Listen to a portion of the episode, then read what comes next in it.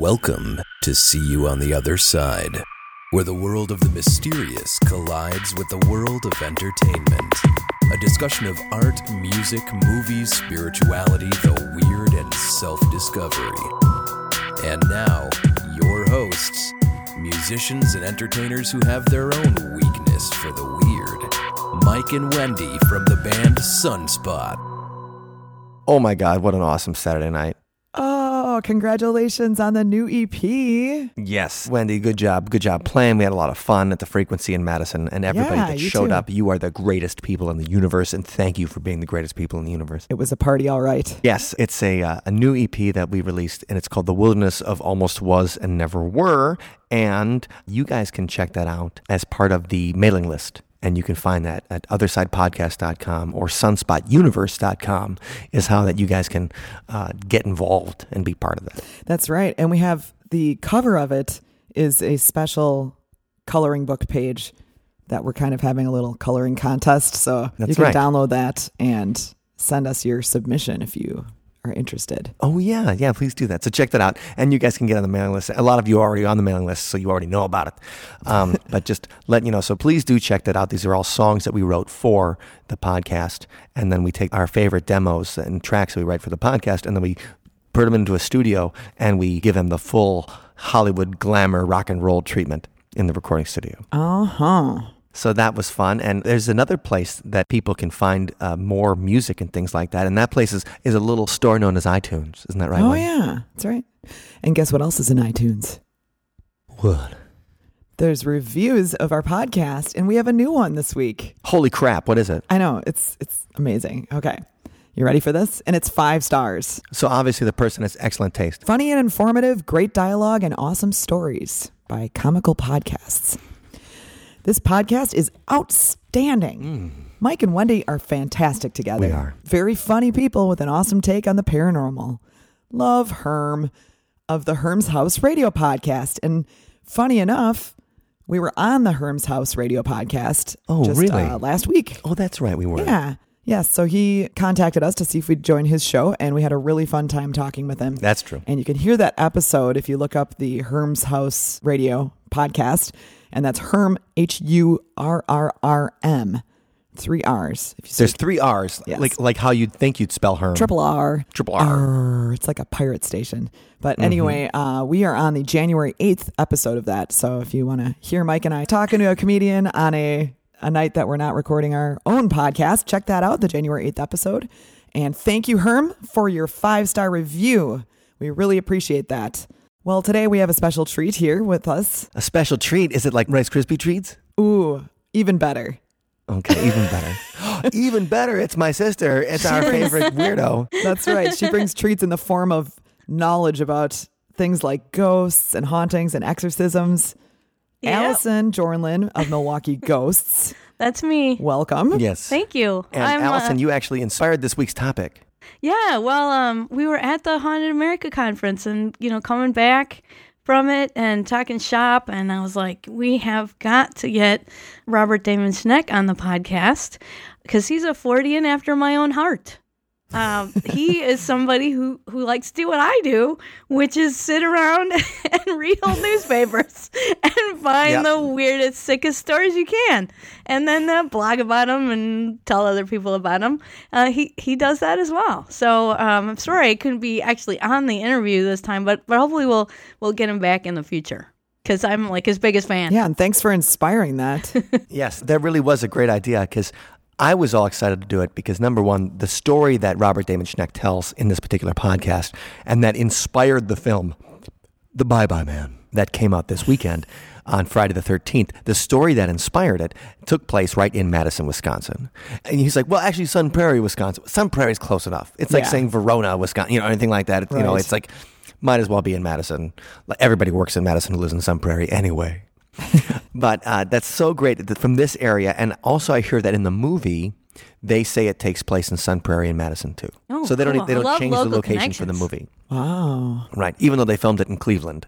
And I tried to make the connection, and we talk about it in the interview a little bit, but just the fact that all this kind of strangeness happened in the early 90s with a Ouija board in Wisconsin. I just love that Wisconsin is the home of strange things in the United States. You better believe it. You don't really get stranger. And speaking of strange, Robert Damon Schneck is the historian of the strange, and let's go to him. All right, we are here with Robert Damon Schneck, the historian of the strange and author and the guy that originally wrote the story that inspired the movie that just came out, The Bye Bye Man. All right, how you doing today, Robert? Good, Mike. How are you? Well, it's a little warmer here in Wisconsin. So over the weekend, it was negative 10. Today, it's about 22 degrees. So it's great. It's tropical. Right. I was going to say, I'm not even wearing full pants today.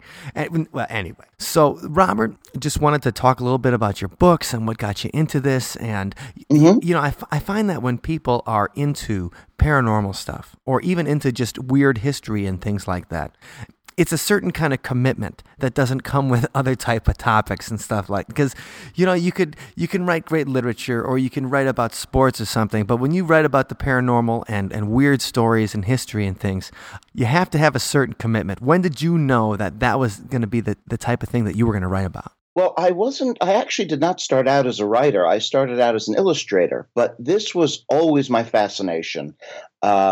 Ever since I started losing interest in dinosaurs, I switched over to Bigfoot. That's what really got me started. Two books in particular, On the Track of Unknown Animals by Bernard Heuvelman and the big Ivan Sanderson book about Bigfoot and Yeti, Abominable Snowman, Legend Come to Life. My library had both of them, and I read them and reread them and reread them, and that more or less determined where I was going to go. Although my very first exposure to it, now that I think on it, was the book Stranger Than Science by Frank Edwards. Okay. My mother left a dog-eared copy of it on her night table when I was very young, and I somehow got a hold of it, and I devoured that book. And that actually comes closer to what I've ended up doing, because it's really a collection of kind of open-ended weirdness. It's not as defined as something like cryptozoology or parapsychology. It's that's why I really call what I do writing about the strange but true. That way, I can write about any odd thing that really interests me. Sure. So you're more of you're that Charles Fort brand of writer, I suppose. Although, Charles Fort was really into big theories, though. Even though I don't think he took them all that seriously, right. But he loved big theories, even if he concocted them just to annoy people. I seldom have big theories. Probably the most. Elevated thing I do with my writing is I use it to try to find things about America's past and American culture that have either been forgotten or really were not appreciated. I'll give you an example. Mm-hmm. In my second book, Mrs. Wakeman versus the Antichrist, I have a chapter on a cult of blood drinkers that supposedly existed in Kansas City. Now, there were a couple of newspaper articles about it, and I was never able to. It was supposedly led by a man named Silas Wilcox, and members would drink each other's blood to improve each other's health. Now, I thought that was interesting, so I began looking into it. I was never able to determine whether or not the group ever existed. I was never able to document anything. But what I did learn was that for a good part of the 19th century, a lot of Americans and a lot of people around the world would, when they got sick or suffered from certain illnesses, go to the local slaughterhouse and drink the blood of freshly slaughtered animals. Oh my God, I've never heard that before. So you're sick, and that's not even in a vampiric kind of way. That's just like a regular kind of person. It's like, you know what? Yes. I came down with a cold. You know, I really could use some hog's blood today. Well, what it was, this really surprised me because, you know, it's funny. I mentioned to somebody that you could be an expert on the Civil War, you can be an expert on the on anything, but you still might not know that Americans during that period were drinking cow blood at the slaughterhouse. It was the idea was that, and it's a very primitive idea, that blood is actually liquid life. It is the essence of life, and when a healthy, big, strong animal is slaughtered, its blood escapes. The strength and the power of the animal is escaping into the blood, and it's transferable to people who drink it. That was the idea. It's a primitive idea. The ancient Romans did it. People that suffered from epilepsy people who suffered from epilepsy would run down into the arena where gladiators were wounded and dying, and they would apply their mouths to the gladiator's wounds and drink the blood as the gladiator died as a cure for epilepsy. And that was still being done. Well, not without the gladiators, of course, but human blood was still being given as a cure for epilepsy in the 19th century. When Hans Christian Andersen was a boy, he witnessed an execution. I think he was in Denmark when he was a boy, where the man's head was lopped off, and a glass of blood was collected, and it was given to a child with epilepsy to drink as a cure. Oh, now, of course, now where do you find a story like that? Is that like in Hans Christian Andersen's biography or something? Or no. It was a strange. There are. Every couple of years, somebody will come out and say, "Oh, there are medicinal properties to blood." It happens every few years. Someone will say that if you give transfusions of young mice, you know, the blood of young mice to old mice, it rejuvenates them. This always happens. So, but when I began looking into this story about the slaughterhouse, the people drinking blood in the slaughterhouse. First of all, I was shocked. Right. I didn't know that a person could drink blood and keep it down. I had always heard that if you drink blood, you'll throw it back up because it's high in iron and things like that. Mm-hmm. But it turns out you can actually drink quite a bit of fresh blood. In fact, now you didn't try any of this when you were doing your research. You're not stop by the slaughterhouse and you're like, load me up. No, it's. They won't let me in the slaughterhouse anymore.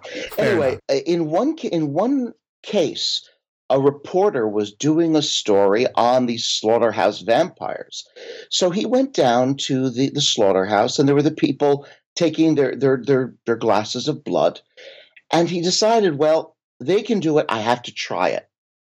And he said that, first of all, it was surprisingly good. And he said it tasted like hot milk right out of the cow. Hmm. So one person claimed that he found it not bad. So I guess these other people were able to do it too. But this really was, I won't say a lot of people did it, but it was widespread there. In fact, one of the things that got me started on it was I found a painting by a 19th century French artist that shows a bull, a young bull on the floor of a slaughterhouse, and a bunch of nice middle-class people standing around being handed glasses of warm blood to drink. And that was one of the things that got me started on it, because I said, this was common enough to be a painting. And that's when I found out, well, again, not common, but widespread. And one of the things that came of this that really surprised me was 2 years ago, I was on a book panel, and I told the story about this this habit that was done in the 19th century. Americans' blood drinking habit. Yeah, well, it wasn't just America; it was done especially in Europe. But a lady on the panel told me after we sat down, she said that Her father had worked in a slaughterhouse in the 60s and 70s, and he said that people used to come in as late as then to drink fresh blood. So the habit has not disappeared, at least as late as the 60s or 70s when he was working in a slaughterhouse, which shocked me. I couldn't believe that. Well, they still make it in Milwaukee sometimes, the Polish delicacy of Janina. Oh, yeah. Well, the German cooking, Eastern European cooking has a lot of blood, but that's at least cooked. Right. That's not right from the source. That's not straight from the cow's jugular. But again, like I said, that really surprised me when the lady told me this. When we were talking about launching the book, there's a woman in King of Prussia, Pennsylvania, who is a living vampire. She makes no bones about being a vampire, and she has several friends who are donors for her vampirism.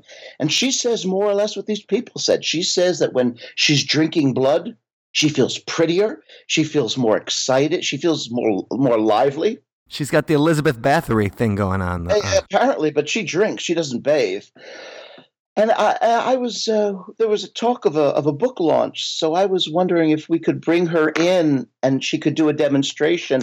But apparently the Board of Health won't let you do that in New York, and the whole thing fell through, but it would have made for quite a book launch. I would say. No. Where did you grow up, Robert? Like, where did you when you were first reading these books? In Paramus, New Jersey. Okay. It's a suburb of New York City. Mainly, were 4 or 5 big shopping malls with little developments between them. Sure. No, I understand that. Yeah, I grew up between 2 gigantic malls. Well, that's the burbs. Yeah, it is. So you find out these interesting things, and you started to get involved. I mean, were you originally thinking about journalism, or I mean, how did you get to be just like writing articles? Like, how do you get to be the historian of the strange? How does that career develop? Well, I was always reading books about it, and it's wonderful. One of the great things about writing about the strange but true is, as I got old, as I began doing it more seriously, I realized I was becoming friends with all the writers I used to read, which was that was so exciting. Mm-hmm. You know, people getting emails from Lauren Coleman and Joe Citro and all these people who I've read for years, and suddenly they're my friends, which was terrific. But for me, it actually began when I was reading a book on – it was a book called – I think Letters from Serial Killers. I think that's what it was, or written by serial killers. I don't remember. I just remember it was by the Bloat Press. You don't forget the Bloat Press. and what this book contained was, among other things, was it contained the notebooks that Charles Starkweather kept when he was in prison before his execution. Now, one of the things he wrote about was he said that when he was a young man, a giant figure of death used to appear outside of his window growing up in Lincoln, Nebraska. And the description sounded like a Bigfoot. It sounded so much like a Bigfoot that I couldn't believe it wasn't a Bigfoot. He even included a vague drawing of just this great big kind of pointy-headed figure. If you guys out there don't know who Charles Starkweather is, now he was in the 50s, and he took a girl with him, and they did a joyride through the Midwest, right, and ended up killing. That's exactly what it was. Yeah, it was his girlfriend. She was, I think, 14. He was just barely 18. They were kids, really. Martin Sheen plays him in the movie Badlands. So if that intrigues you, check out the movie from 1973. Yeah, it's really a fascinating story. Charlie Starkweather was a garbage man, and he thought the word. He was short. He had bow legs. He was redheaded, and he said people used to make fun of him for that. He thought the whole world was against him, and he decided to take revenge. And what he did was he drove around with his girlfriend and just shot people dead. It was pretty awful. It was, yeah. And it was also one of those things. It was the classic 1950s JD. He modeled himself on James Dean, and he was a classic juvenile delinquent. But to return to this notebook he kept, so I never forgot reading that story, and I began writing when I was talking to a friend of mine who was an editor of a magazine, and I just happened to mention to him that I just finished reading a really interesting book on something else. And he said, well, why don't you write a review for it? I'll print it. I'll give you some money. I said, well, I like the sound of that. And that was the first thing I ever got paid for. And then I decided, well, I've had this story about this sort of Bigfoot sighting that Charles Starkweather reported. I'm going to write to I'm going to see maybe if Fate will print it. And that's Fate magazine. Fate magazine, right. And I was very cautious. I had no idea what I was doing. So I wrote it up. They printed it. It was, first time out of the box, I submitted something that was printed, which is very rare. But Fate led to the Fortean Times. I was also working for other magazines at the time, including some adult magazines, sure, and at Boys Life and a few other places. I remember getting a subscription to Boys Life when I was a Cub Scout in the 80s, and it makes me laugh to think about it. It's like the same person who was writing that particular article about camping or something like that also has to then go write, something for Playboy or Penthouse and the next, but that's a writer's life. I wish it was Playboy or Penthouse. Sure. It was less glamorous magazines, but they paid the bills. Hey. And actually, you're young enough. You might have even seen the story I wrote. It was called "The Hermit of Wolf Rocks." It was about a hermit in Pennsylvania who he had an unhappy love affair, so he left his home. And he went to go live on this mountain under this pile of rocks. And he spent several years under there. There were local legends about a wild man in the woods, and it was him. Right. And he eventually was found because somebody was passing by these rocks and they noticed smoke coming out of the ground. That was his cook stove. And that's when he was flushed out. And for a while there, he seemed to really enjoy the company. He got a lot of people came to visit him, and he became a little bit of a celebrity. And then he got tired of the attention, and he disappeared again, and was never seen. But that was I think the only thing that I wrote for Boys Life that they printed. I wrote a few other things that I don't know if they printed them or not. And that was when I really had just started. So. And the idea of being in Boys Life was very exciting for me because it was mainstream. It meant I could do mainstream work if I wanted to. Mm-hmm. But I am not a mainstream sort of person. Writing about a crazy hermit was as close to mainstream as I could get. I mean, then I wrote for New York Magazine a little bit. Okay. New York Magazine. And but the only thing I was able to write for them was about something called the Thanatology Foundation in Brooklyn. And the Thanatology Foundation is a foundation dedicated to the study of death. Oh, right. Thanatos, right? The god of death. Right, Thanatos. I spent a fascinating afternoon with the woman who ran the place. Lovely woman. And she was an expert in thanatology. She had every book on the subject you could imagine. She had several coffins that had been made into bookcases, which was neat. Of course.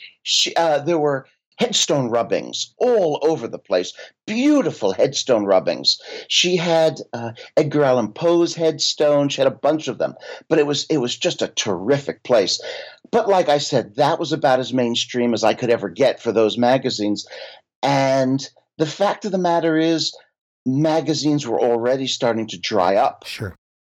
And so finally, for me, the big breakthrough was getting into the Fortean Times, which was my favorite magazine in the world. I never thought I would get in there. For me, that was the equivalent of getting into Time, Smithsonian, American History. I mean, you name it, that was my goal. For a weird writer, the Fortean Times really is the gold standard. Yeah. There are two things. Appearing in the Fortean Times and being a guest on Coast to Coast. Right. If you can do those two things, you've made to a certain extent. So anyway, I began to get things. I began to sell things to the Fortean Times, and I knew I wanted to write a book, and I decided that this was I haven't made many successful plans in my life. This was one of the few. And I said to myself, well, there are two things that I'm really interested in, the bizarre and history. Now, I could do history around the world, but writing history around the world is very difficult because I want to do good research. Mm-hmm. I don't want to write junk. I want this work to be as seriously researched as anything that appears in any scientific journal. I want a footnote for every assertion. I want this to be properly written. So, and the only way to really do that kind of thorough research is in your own country. Otherwise, you're constantly, you've got to deal with. Well, and you got to deal with translations and things like that. And you're always getting secondhand from somebody who's kind of. Yeah, it's just a real problem. A lot of it has to do with just the amount of like declare. I wrote a story about Canada, and even that was difficult because, you know, you had to fill in your envelope and explain everything that was in it for the customs officials and all that. It was a pain. So right. I decided I'm going to concentrate on the United States, and I'm going to concentrate on anything bizarre that I find interesting that I think the Fortean Times will print. And when I get enough of these, I'm going to write a book. I'll put them together and I'll make it a book. So that was what I started out doing. And I wrote to – I used to go to a place called the Parapsychology Foundation in New York City. Oh, and sure. I got to meet people like Hans Holzer and other Martin Ebon. These were people that were really big in the ghosts and right. parapsychology. I mean, everybody – Hans Holzer, I think his daughter still does it. Like it's a family business still now. Does. Yeah, family business. I used to sit next to Hans Holzer, and I was in awe of the man's nose. It was gigantic. Big snaz. Oh my gosh. And it had all of these little nooks and crannies in it. It was astonishing. He was a character. He was a lot of fun, but he was a character. Well, we're talking real quick. I'm going to interrupt you here, Robert, but we have to get to the story of the hour here. And I could listen to you tell stories about Hans Holzer all day, or just, to me, going to the Parapsychology Foundation is a dream. Oh, yeah, it was a lot of fun. It was. How did you get the story of the Bye Bye Man? How did it show up, and how did you get it? And all right. So I became friends with a guy named Eli at the Parapsychology Foundation. Oh, perfect. Okay. I was there at the time. I was looking for stories about 20th century werewolf reports. So I was there. The lady who was the librarian introduced us. She thought we would make friends. We did. And he invited me to one of his Halloween parties. No, I take that back. Not a Halloween party, a Devil's Night party. Okay, so October 30th, the day before. We've done a special on that. We had somebody who used to work in the Detroit paramedics and stuff like that go over the Devil's Night stuff with us. Yes, and as a matter of fact, one of the highlights of Eli's Devil's Night party was that there was a drawing for whoever guessed the right number of fires in Detroit that night would win a prize. I want to go to that party. That sounds like a great party. Excuse me. So anyway, I attended the party, and as it turned out, Eli always ends these parties the same way. He invites guests to tell any real ghost stories, any real scary stories they've had with monsters, demons, ghosts, anything like that. So a couple of people always do. And then Eli tells the story that happened to him, which was the story of the Bye Bye Man. Now, it used to be that I wouldn't reveal the name of the Bye Bye Man unless somebody specifically asked for it. Sure. Now that you can't turn on the television without seeing it, I guess there's no point in doing that anymore. Right. I mean, and that's part of the story too. Like the name itself is part of the story. So I'll let you keep going. Sorry. Okay, so Eli would tell the story of the Bye Bye Man, and very simply, the story went like this: when he was working in Sun Prairie, he was working in a home for it was a group home for people suffering from something called Prader-Willi syndrome, which is a very odd genetic disorder, which we will skip over. Sure. But to let everybody know, Sun Prairie is a suburb of Madison. So it's just about 10 miles away from where I'm sitting right now. So it's on the eastern side of Madison, Wisconsin. Just right. For everybody listening. And he was actually living there, and his girlfriend was there a lot, and a mutual friend of theirs named John was there a lot. Well, somebody gave them an old Ouija board, and they came up with some story about how the Ouija board is cursed or something. No one paid much attention to that. But so it's winter in Sun Prairie. I'd imagine there's not a lot to do. And Eli loves psychical research. So he said, let's fool around with the Ouija board. Let's do some experiments with it. Well, Eli couldn't get the board to move. I should mention that Eli is an absolute buzzkill when it comes to the paranormal. Nothing paranormal ever happens around him. He has been trying to, he has gone legend tripping. He has been involved in psychical research. He has gone on ghost hunts. Nothing happens when he's around. No one knows why. Right. He's like instead of the ghost whisperer or whatever, he's the. I mean, he's the ghost like anti-magnet or. Yeah, he is. He repels it. So anyway, he couldn't get the board to do anything. He and his friend John couldn't get the board to do anything. Anyway, he and his friend his girlfriend Catherine and John, they were able to get the board to move. So finally, they were able to get the board to move, and Eli wanted to do some experiments.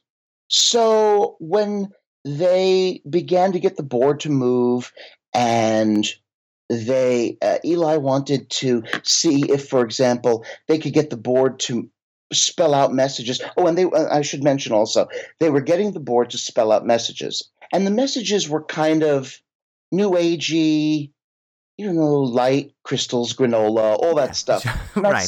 Nice stuff. All from spirits that had never been human.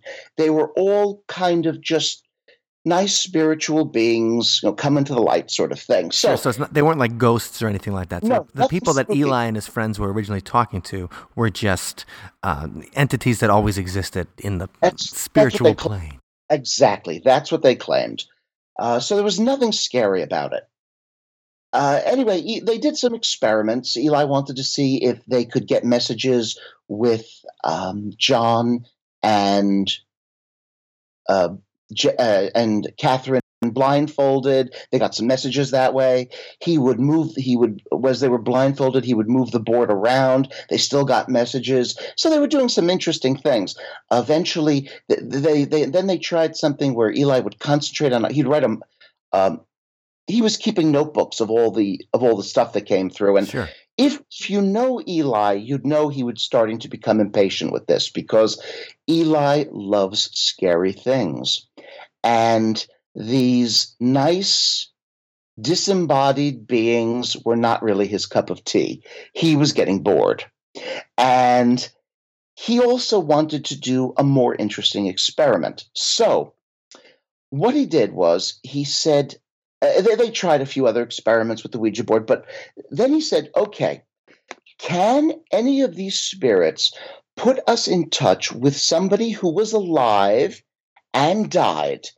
And can this person, this spirit, give us some information that we couldn't possibly know but can verify? The idea was, let's see if we can get what parapsychologists call veridical information, something that can be proven to say, something paranormal has happened. Like if you can get the date of a death or something like that, and then go and then find the gravestone. To get some knowledge that there was no way you could learn except through the board. Right. Now, of course, though, even if they did, some skeptics would say, oh, they found it some way. But that's not the point. For Eli's own satisfaction, he knew what he wanted. And that's what they set out to do. Well, it turned out that they weren't having a good, much luck getting in touch with the spirit of the dead. And I should mention one other thing. I'm sorry I skipped this. One of the oddities about using the board with Catherine and John was that they did not speak directly to the spirits. This is kind of interesting. They had to go through a spirit or a being that called itself the spirit of the board. So think of it a little bit like a medium who uses her spirit guide to reach other spirits. Sure. It's like She might go into a trance. She contacts her spirit guide. The spirit guide leads her to the spirit of your Aunt Fanny, and that's how you communicate with the spirit of your Aunt Fanny. Right, but it's like the medium's on the other side. Right. So the way this was working was that they had to contact the spirit of the board in order to contact these other spirits. Now, as Eli became he was becoming impatient with it. He wanted to talk to someone who was dead, and the spirits told him that they weren't in contact with anyone who was dead. They were in contact with someone who was alive and who wanted to contact them, but was very evil, and they didn't want to have anything to do with that. Well, that you might as well have just waved a red flag at Eli, because evil, that's got to be cool. Right, of course. So, yeah. Catherine was not happy about the idea of trying to track down something evil, but Eli really wanted them to keep going for it. So they kept at it, and they kept at it, and they started harassing the spirits to, like, come on, put us in contact with this one. Let us know.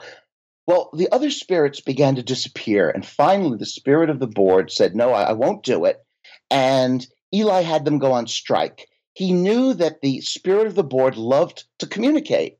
So he said, we're not going to communicate with you anymore until you put us in contact with this being. That actually worked. But he wouldn't put them in contact with the being itself. He would only transmit the information because the being was too evil. Okay. So over a period of time, they were able to piece together the story of this being that called himself the Bye Bye Man. And the story goes like this. Sometime in the 1920s, a boy was born down in Louisiana. He was an albino, and he had very bad eyesight, and his parents were poor and unable to take care of him. So they put him in an orphanage in a place called Algiers. Now, keep in mind, again, this is all coming through the Ouija board in bits and pieces. Eli is writing it all down, trying to put it together. So it did not come out in order. But anyway, so this little boy in the orphanage, his eyesight is getting worse, and his behavior is wild. He's uncontrollable. He's a bad kid. And as he gets older, his sight goes completely. The other children torment him because he's an albino, he's strange, and he starts running away. But first of all, he's an albino, and second of all, he's blind. He doesn't get far. Right. So they keep bringing him back. And by the time that he's an adolescent, he attacks a nurse with a pair of scissors and cripples her for life. Oh, God. And then he escapes from the orphanage and makes it to a rail yard and starts riding the rails. Now, at some point, we don't know when, he changes into something else. He's no longer a normal blind albino boy, like most normal blind albino boys. Right. I see him all the time. They're all over Madison. Yeah, he's changed into something that, for some reason, gets the name the Bye Bye Man. Maybe he became involved in black magic.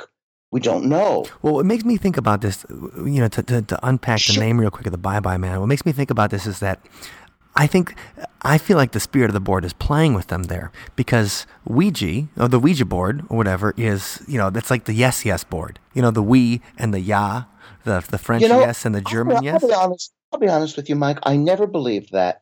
According to the man who actually invented the board, he said the name came from the board itself. I have a theory about that. Personally, I think that it might be based on the Egyptian word Ouija or Wedjat. Wedjat is one of the words, which is an Egyptian word for good luck. In the very early versions of the Ouija board, it's called the Egyptian good luck board. Oh. Now, I can't prove this, of course. It's just a theory I have that, and I think it makes more sense than yes, yes. I mean, what does that mean? Nothing. Doesn't mean anything.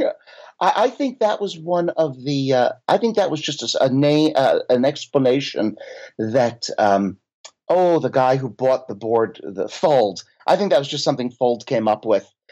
to enhance the board's reputation. Sure. Again, I my own theory is wedge hat. I can't prove it, but it's something I think. So anyway, back to the story that's coming out of the Yes Yes board.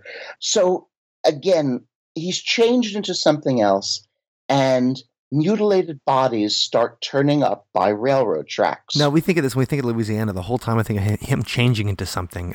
All I can think of is got to be some kind of voodoo. Obviously, that's the cliche. It's got to be some kind of voodoo magic in Louisiana. It's possible. I mean, it does make sense because, as it turns out later, I did some research. Algiers is notorious for voodoo.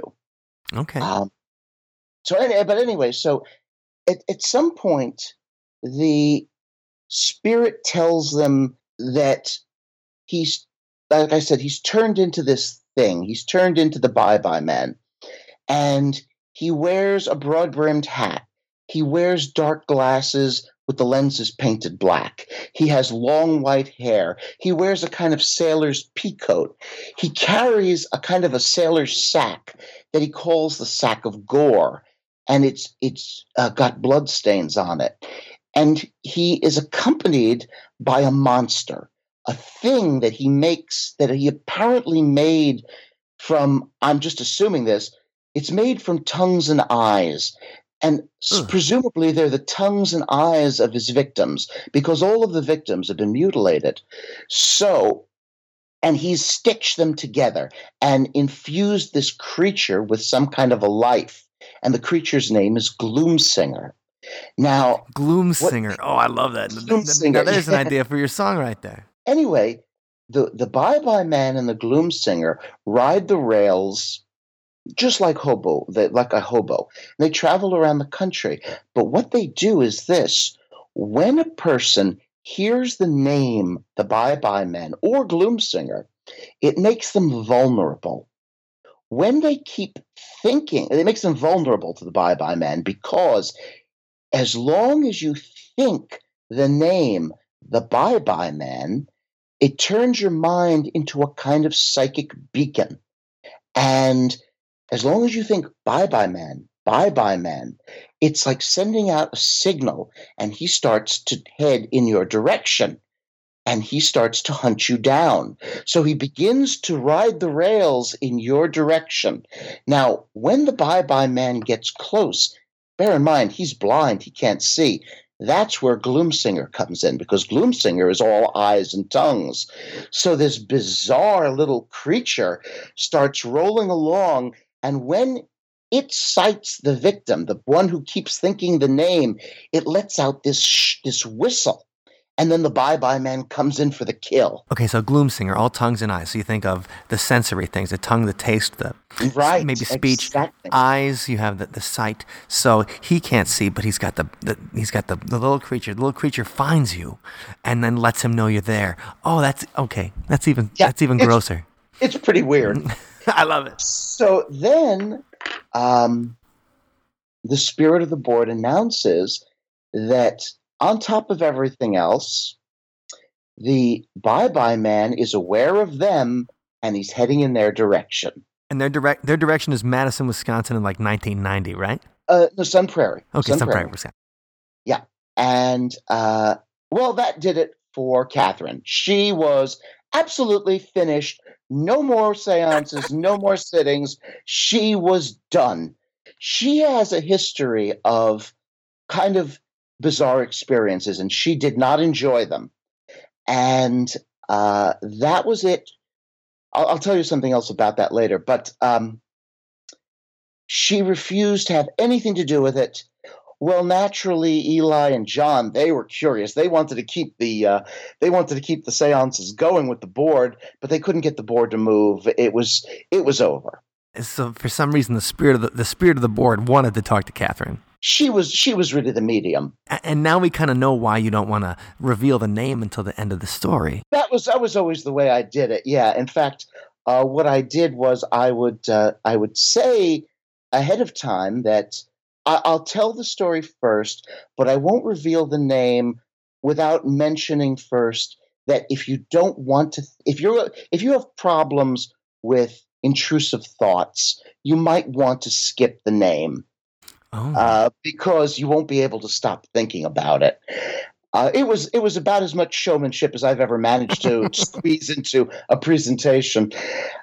Anyway, that was more or less the end of their business with the Ouija board and getting the story of the Bye Bye Man. There are more details, but they're in the book. Anyway. Right. You pick up the book to hear the rest. I'm sorry? I said people can pick up the book if they want to get the full experience. Oh, yeah. You want to read the whole thing. It's all, the more details are in the book. So anyway, after this is all over, Catherine and Eli are living together, and Catherine is having – she cannot sleep. She's having terrible nightmares. She's waking up at night. She's having panic attacks. It's really unpleasant. Eli is sleeping like a rock, as always. Right. Nothing affects him. Hey, he's not the guy with the paranormal experiences. You know, he's the guy he's the dampener. Right, exactly. I like I said, I feel bad for him sometimes. But anyway, they decided she was, again, kind of a nervous wreck, and spring was coming, and Eli decided he wanted to go see a concert in Wausau, which is his hometown. Wausau is a town about 50 or 60,000 people, just about 2.5 hours north of Madison and Sun Prairie. Wausau is like it's really a rural area, and we kind of consider Wausau like one of the first towns of the quote unquote up north, the wilderness area of Wisconsin. So when you're kind of going up there, we call it going up north. Yeah, it's a nice little town. Mm-hmm. So they traveled up there. There was a concert going on, and Eli and Catherine traveled up to Wausau. And just the concert was in the evening, so they had the afternoon free. So Eli was showing her all the glamour spots of Wausau, which doesn't take too long. Right, it's done in 10 minutes. No, it's not a big operation. But one of the nice things they have there is a place called Barker Stewart Island, and Barker Stewart Island is a nature preserve with a railroad track running across it. It's in the Wisconsin River. Apparently, the nickname of Barker Stewart Island is Body Island because the bodies of lumberjacks who died upstream in Big Bull Falls would sometimes wash up on Barker Stewart Island. Also, there were a couple of odd things that happened over time. This woman who worked at a Prangiway store who used to cross the railroad bridge to get home was found murdered on the island. Her intestines were hanging out. Oh, God. She was buried, and her sister was later murdered at the side of her grave. So there was a whole background to strange things attached to Barker Stewart Island. Oh, now I can't wait to go there. Yeah, it's very pretty. In fact, it's got a species of prairie grass growing there that grows nowhere else on the planet Earth. Oh. It's just one of those odd things. And it's right, you know, it's not like it's very far into the river. It's just a railroad bridge across. Anyway, they're walking across the railroad bridge, and Eli said he saw a turtle or something down in the Wisconsin River, so he had to go see it. So he goes down there, and Catherine is on the bridge by herself, and she starts to hear a whistle. Now, a whistle on a railroad bridge is not that strange, but it wasn't a rail whistle. It was kind of like a shrill sort of human whistle, and it was getting louder and louder and louder, and she remembered Gloomsinger. And the whistle of a thousand tongues. The bastard son of a thousand maniacs. So she panicked. She took off running from the bridge. Eli had no idea what was going on. He, of course, heard nothing. He took off after her because he didn't know what was happening, and she was utterly terrified. She spent the rest of the day having panic attacks. It was a mess. They broke up soon after that. Anyway, Eli spoke to John, who was living in a boarding house in Madison. Okay. It's a boarding house on Lake Mendota. I don't remember the address. In fact, there's a photograph of it in the book. Okay. So while I don't have the address, but if you're curious, you can try to find it. I know it's near the end of a street. That's about all I can tell you. Sure. Because I deliberately didn't put the address because I thought the people who live there wouldn't appreciate it. Well, it's probably on campus. So to tell you the truth, it's probably new people in there every year. So I'm sure they'd love to know. Oh, okay. Well, I'm sure someone will come out with it. Someone will figure it out because, like I said, I honestly don't remember. But anyway, John was staying in an attic room in a boarding house, big boarding house in Madison, and Eli came to visit him in Madison, and John was kind of a wreck. He was exhausted looking, and he told Eli a very strange story. One night, he had been having the same problems that Catherine was having. Mm-hmm. He was having nightmares. He was waking up at night. He was not getting any rest, and he was lying in bed one night. And he couldn't sleep, so he took out some paper and pencil and he started to draw or something just to pass the time.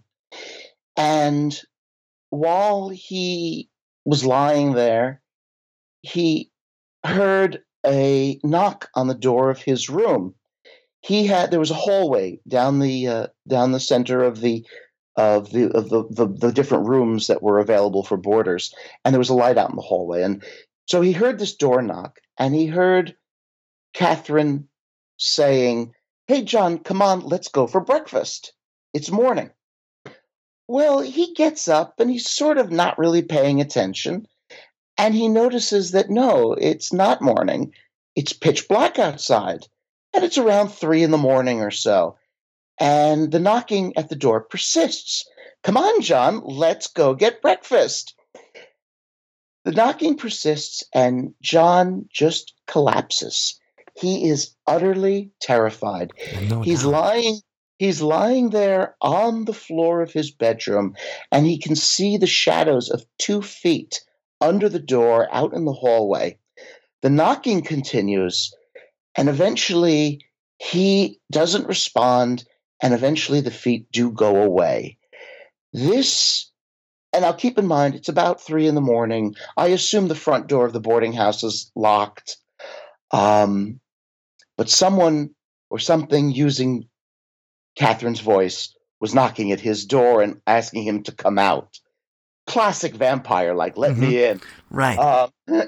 So that was more or less, that is the true story, more or less, of the Bye Bye Man. Now, again, Eli loved the story. So it became his Devil's Night standard. It was the way he ended every Devil's Night party and welcomed Halloween. Now, Eli is a good storyteller. He really knows how to say. He would have taken the story I told and given you shivers because he's good at it. And I heard him tell this story, and I have heard a lot of strange stories, as you can imagine. Anyone who's into this stuff, and I'm sure you get this too, people will take you aside after one of your little speeches and they'll say, "You know, I never told anyone this, but when I was 14, I saw a demon sitting on my bed," or "some friends and I were out hunting and this gigantic hairy creature popped up out of the woods. We ran for our lives and almost overturned the pickup truck driving away." I've heard stories like this, a lot of them. And it was Eli's story that got under my skin. Right. When I woke up the next morning, I was lying in bed and looking at that bit of light under the door where you might see 2 feet, the shadows of 2 feet. I was lying there just getting the willies, really, just lying there in bed, being creeped out by this story. Well, after I had accumulated several stories for my historical oddity stories from the Fortean Times, I had this one story of the Bye Bye Man, and I said, should I include it? Should I not include it? I mean, it's not really historical. It's a spooky story, and I love it. Anyway, I finally included it, and it was the smartest thing I've ever done in my life. So how did it get picked up and everything like that? All right, well, that's a long story. I won't go into it, but The title of the original title of my book was The President's Vampire. You will find another book titled The President's Vampire. That title was stolen from me by that author. We won't go into that. Yeah, we won't go into that because it's perfectly legal. Anyway, it was included in The President's Vampire, and I am a slow writer because, like I said, I think writing about the paranormal should be approached with the same respect that writing about history, science, anything else should be approached with. It drives me crazy when people take this slapdash approach to subjects that I find fascinating. You know, and there's so much of that. I completely agree with that. I think that the people that do the half-ass stuff, or they come in and then they'll like not do enough research, or they'll not do, or they'll just go over like glaring things. They'll be like, well, "Oh yeah," and then this magical thing happened, and then blah, and you're like, "Hold on, there, you completely lost me." Well, you know, and or they're quoting a book. That's quoting a book, that's quoting a website, that's quoting another website, that's quoting an article from Fate from 1950, and that was based on a newspaper article that turned out to be a hoax. Right. You know, it's just that's the way so much paranormal writing is written. But I said, no, I'm going to write it like a proper historian. I'm going to get primary sources. I'm going to get everything's going to be documented. It's all going to be there. So I did all that, and it gave my writing a certain, I won't say cachet, but it I think the readers really appreciated it because they knew that I took it as seriously as they did. And I always went out of my way to find stories that they didn't know, or if I found an interesting aspect to a story that they did know, that's what I would write about. And that seems to have served me pretty well. I mean, people do seem to like my books, so I'm happy with that. All right. And anyway, with The Bye Bye Man, I began – again, this was the second plan I've ever made in my life that actually worked out. I said – I am going to do, and keep in mind, this was about 2005. I said, this was when Art Bell was going off the air, he was not doing Coast to Coast anymore. George Noonan was picking up, and there was an explosion of paranormal podcasts. There were hundreds of them. I mean, there was on Blog Talk Radio, there had to be 2 or 3 dozen. Oh, at least. Yeah, and you know, it was usually just a guy sitting in his kitchen with the phone, and great, I was fine with that. So I said to myself, I am going to do every single little show I can find, and I'm going to get good at this. I'm going to get good at being on the radio before I get on the big shows. Because when I get on Coast to Coast, I want to be able to tell this story so that people appreciate it. Right, you want to knock them dead. I want to knock them dead. I wanted to have my joke ready. I wanted to have everything ready. And it actually worked out. I did something like 50 or 60 shows. They called me, which was a shock too. And that's how I ended up doing it. Well, when I did that, first of all, I sold 1,000 books that night, which was really nice. Oh, man. But as I was doing it, it turns out that someone in Hollywood was listening. And I told the story of The Bye Bye Man the way I told you that I used to tell it, where I wouldn't tell his name, and I would say, you know, and until the very end, and then I would only say it with a warning that you know, if you can't stop thinking about something, leave the room, turn off your radio, do something like that. By the way, if you're on Coast to Coast, don't ever say on the air, turn off your radio. They don't appreciate that. Totally get all mad. So anyway. Somebody out there heard it. I think it was Ted Pryor. Ted Pryor, he made some really cheesy horror movies. I mean, he did one called Killer Workout, which was about a slasher in an aerobics place back in the 80s that is just painful to watch. Sure. But he was always in the business, and he made a lot of movies for a guy who really didn't work for the big studios. And he contacted me, which was pretty cool for me, because I actually knew who he was. Also, and this surprised me, turns out he made some brilliant little documentaries on the Zodiac Killer. Ooh. I mean, these things are incredible.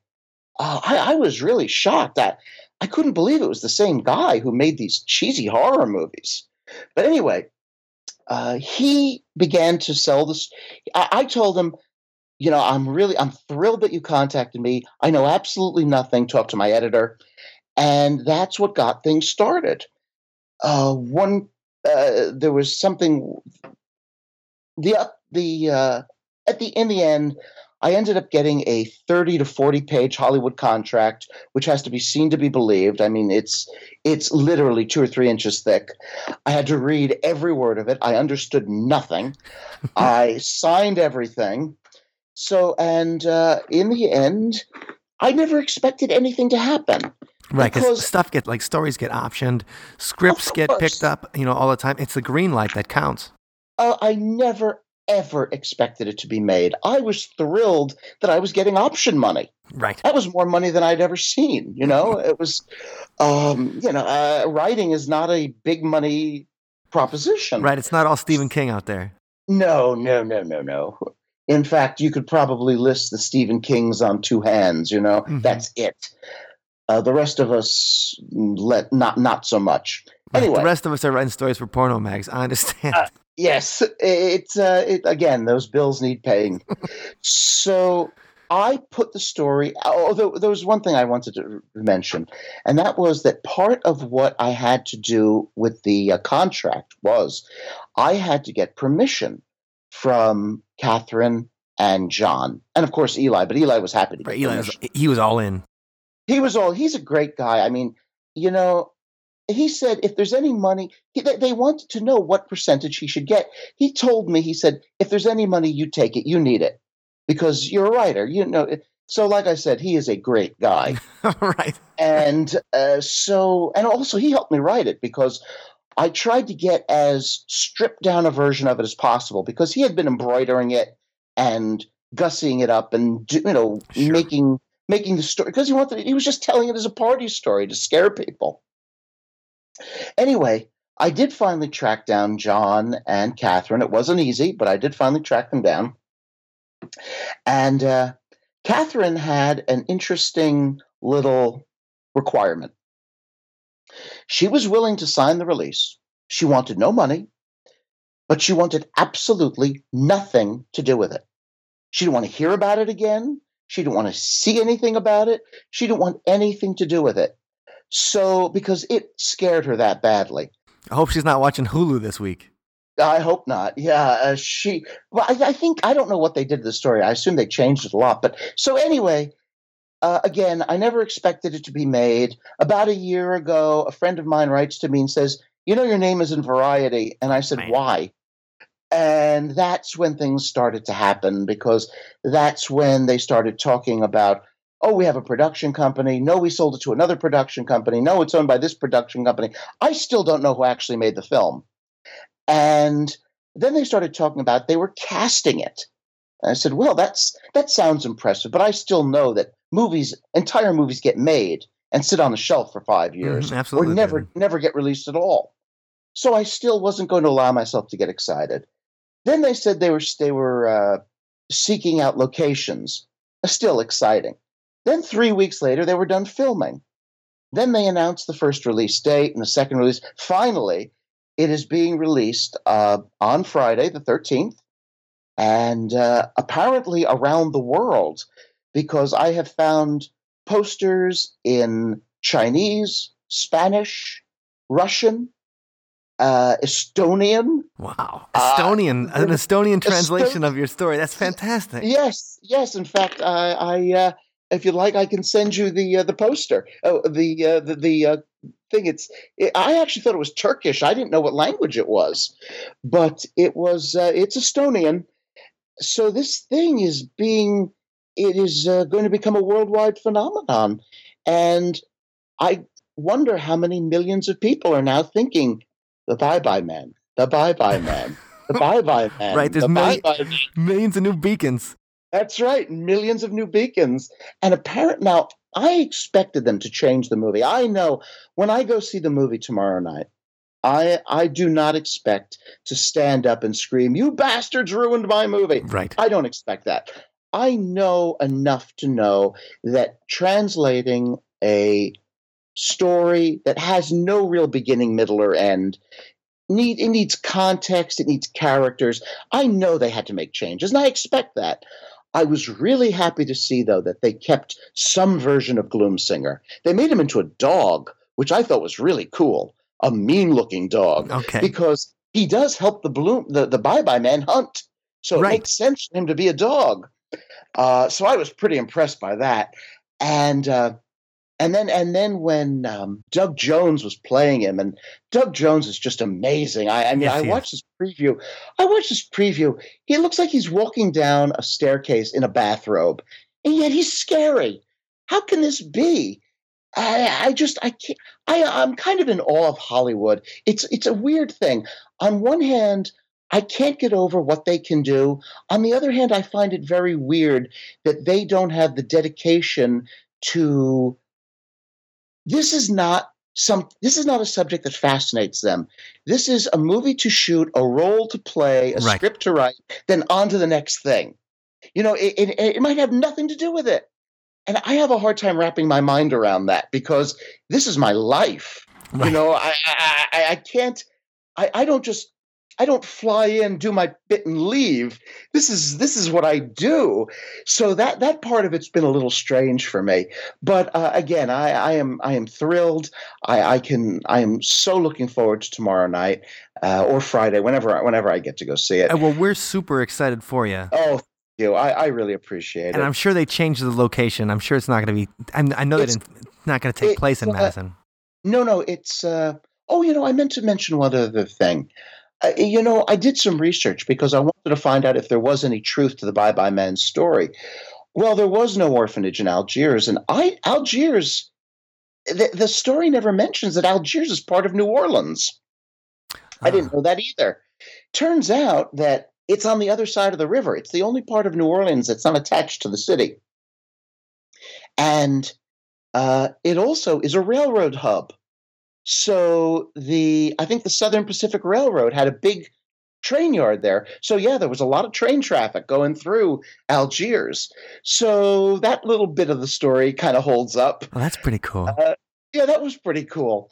And, I tried to figure out where the story might have come from. And they've apparently made it, judging by the commercials, because I don't know anything that they did. Sure. I was not consulted. I didn't want to be consulted. I mean, if somebody had called me to ask a question, I would have answered it, but I wasn't going to try to muscle in on something that really I know nothing about. Right. What did you sign the 40-page contract for? So exactly. Exactly. Right. I mean, the only thing, if they start making sequels, the only thing I ask is that if there's ever a restaurant scene, I want to be in the background somewhere on working on my computer, which is, which is kind of like how I wrote it. But the film, they filmed it in Cleveland, which is not a bad stand-in for Wisconsin, because it'll have railroads, and it's got the same kind of prairie look. And funny enough, when they filmed Major League, the movie, the Bob Uecker and stuff like that was supposed to take place in Cleveland, and they filmed it in Milwaukee instead. Oh, naturally, because that seems to be the way things work. I don't understand it. Like I said, this is a whole world I know absolutely nothing about. This is probably my one brush with glamour, and I'm going to enjoy it. Hell yeah!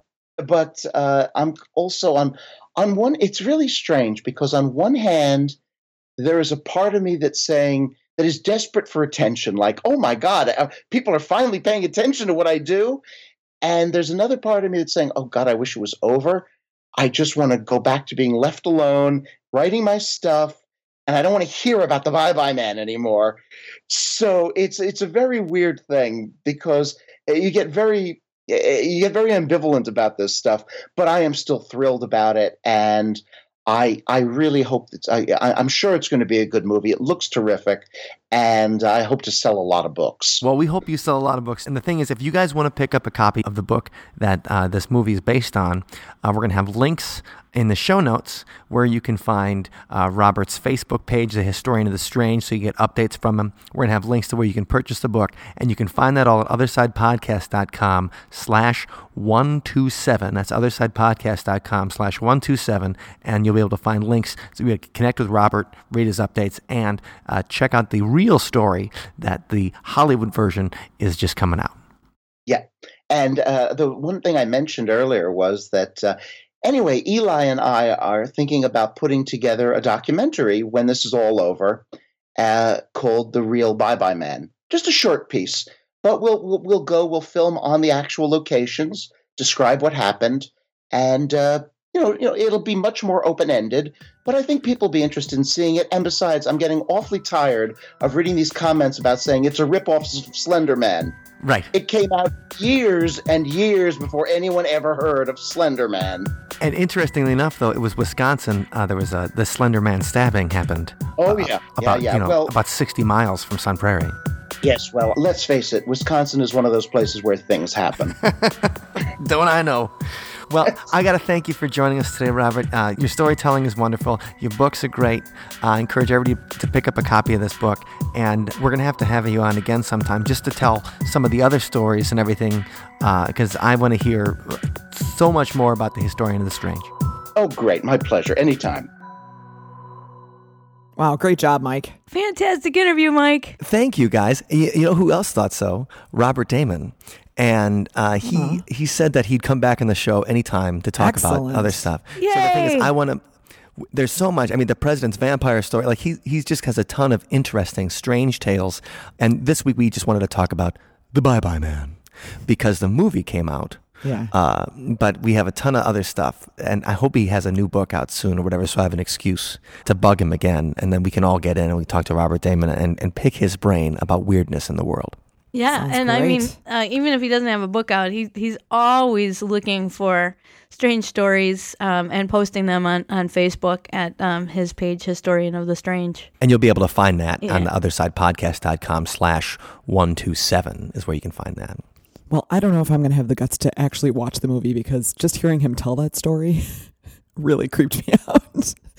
But if you saw the movie or you're curious about how the screenplay compares to the story that Robert shared with us, there's a podcast that the International Screenwriters Association puts together, and it's called Page 2 Screen. This week, they're talking about Bye Bye Man. So that would be a good place to go and check out some discussion about the screenplay. And I'm really curious to hear and possibly see how it compares to the story. And we'll be sure to include a link to that in our show notes as well. You know, one thing that I really liked about him is that he doesn't try to have some kind of out-of-your-butt explanation for things. You know what I mean? Yeah. I mean, pretty much sticks to the facts. Yeah, he sticks to the facts and just says like, well, here's some theories I have. But he doesn't say, well, obviously the Bye Bye Man was this demonic entity that showed up. And then he really was in Wausau, Wisconsin, like tracking them down.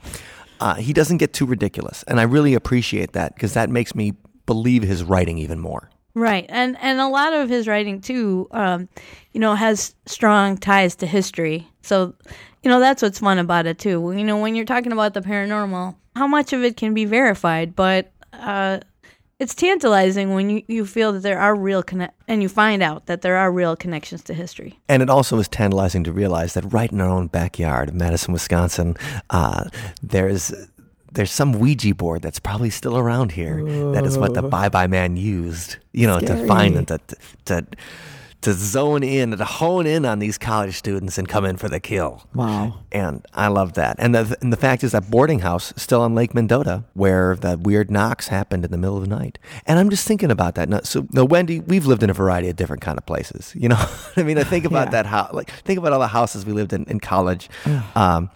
And, you would have like separate entrances. There'd always be a ton of doors, people coming in and out. Allison, you even lived somewhere where you had like a weird downstairs neighbor, right? Oh, yeah. Yeah. He wasn't a downstairs neighbor. He was actually a homeless guy who lived in our basement. And it was an unfinished basement. And he actually had curtains. Well, not curtains, like bedspreads up as a big curtain. Like he would live in the corner and then he'd have that area like partitioned off with these reams of cloth. And then anytime I came down to do the laundry, he'd come out and talk to me. Perfectly normal, right? Right. He was so related. So you lived with the Bye Bye Man. Yeah. He was related to the owner of the home where we were living, but it was very strange. But, he was one of those, like, 60s kind of radical characters. So I was like, yeah, if you're a hippie, you're okay. You're all right, man. He was like, like a freegan or something. Yeah. The thing is, I can just imagine, there's always people coming in and out of those places, and there's always separate entrances. And if you were being stalked by a supernatural murderer, that would be, like, those places would be perfect because they just sneak up your staircase, knock on the door in the middle of the night. You just think it's one of your roommates or something. Right. And I remember one house that when I was living on the top floor, it had its own staircase to the back, its own back door.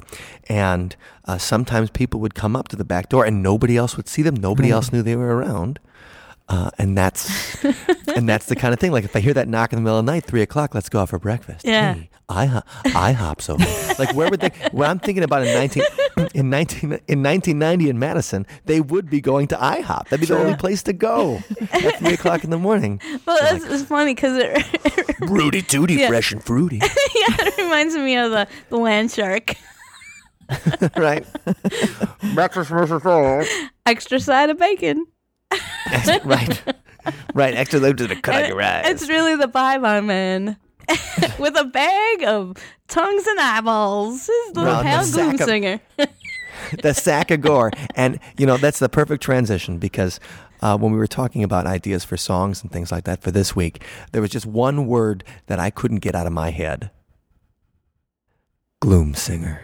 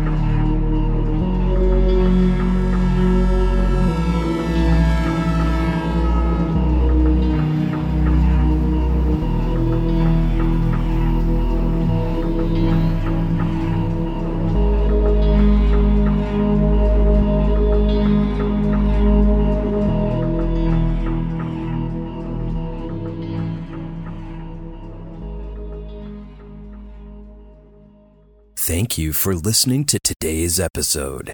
You can find us online at OthersidePodcast.com.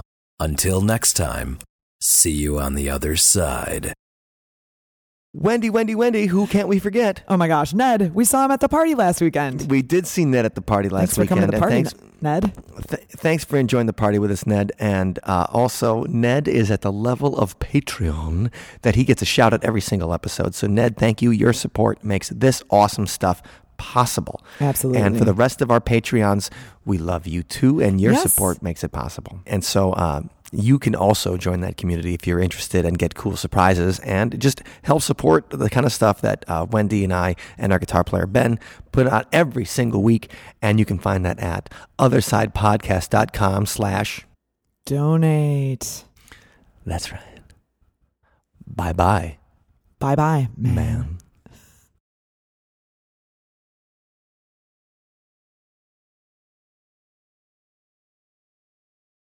Let's face it, Wisconsin is one of those places where things happen.